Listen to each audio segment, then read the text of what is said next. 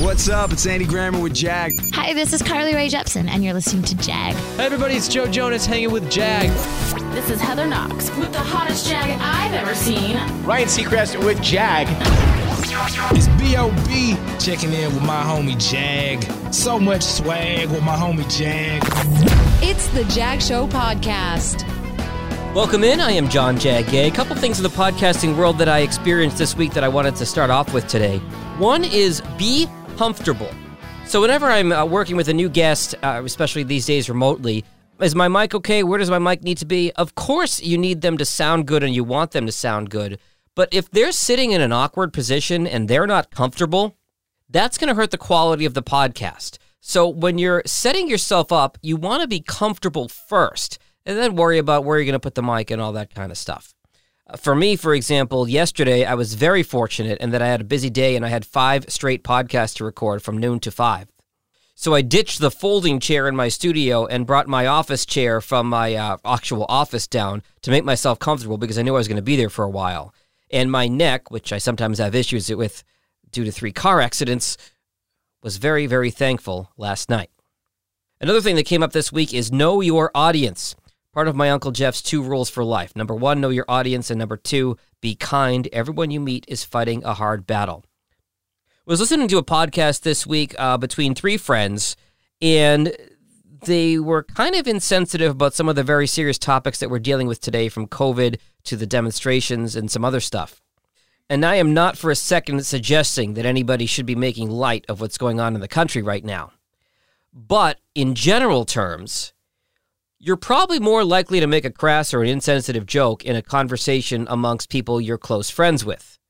The problem is, if you do that on a podcast, you're letting people into that conversation who don't know you, and you're painting yourself in a really bad light.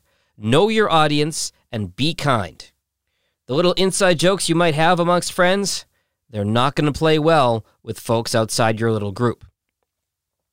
Four real quick podcasting news items this week. IMDb is now listing audio only podcasts. Previously, it had to be a video podcast to be listed in the platform, but now you can list yourself in IMDb. I always say it doesn't hurt to market yourself anywhere. You can do it for free, although I'm not sure the ton of benefit here aside from being able to brag that you're on IMDb.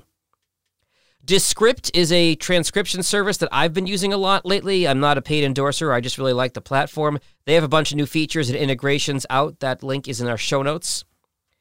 Interesting piece in the 9to5mac.com website originally reported in Podcast Business Journal. The idea that Apple Podcast should have a donate button, just like Patreon. Apple could easily do this because they've already got Apple Pay and all your credit cards on file. If you like a podcast and they want to take donations, why not have it built into the Apple Podcast app where you can throw them five or ten bucks? Might be helpful as they continue to be fat and lazy and Spotify continues to make a run at them.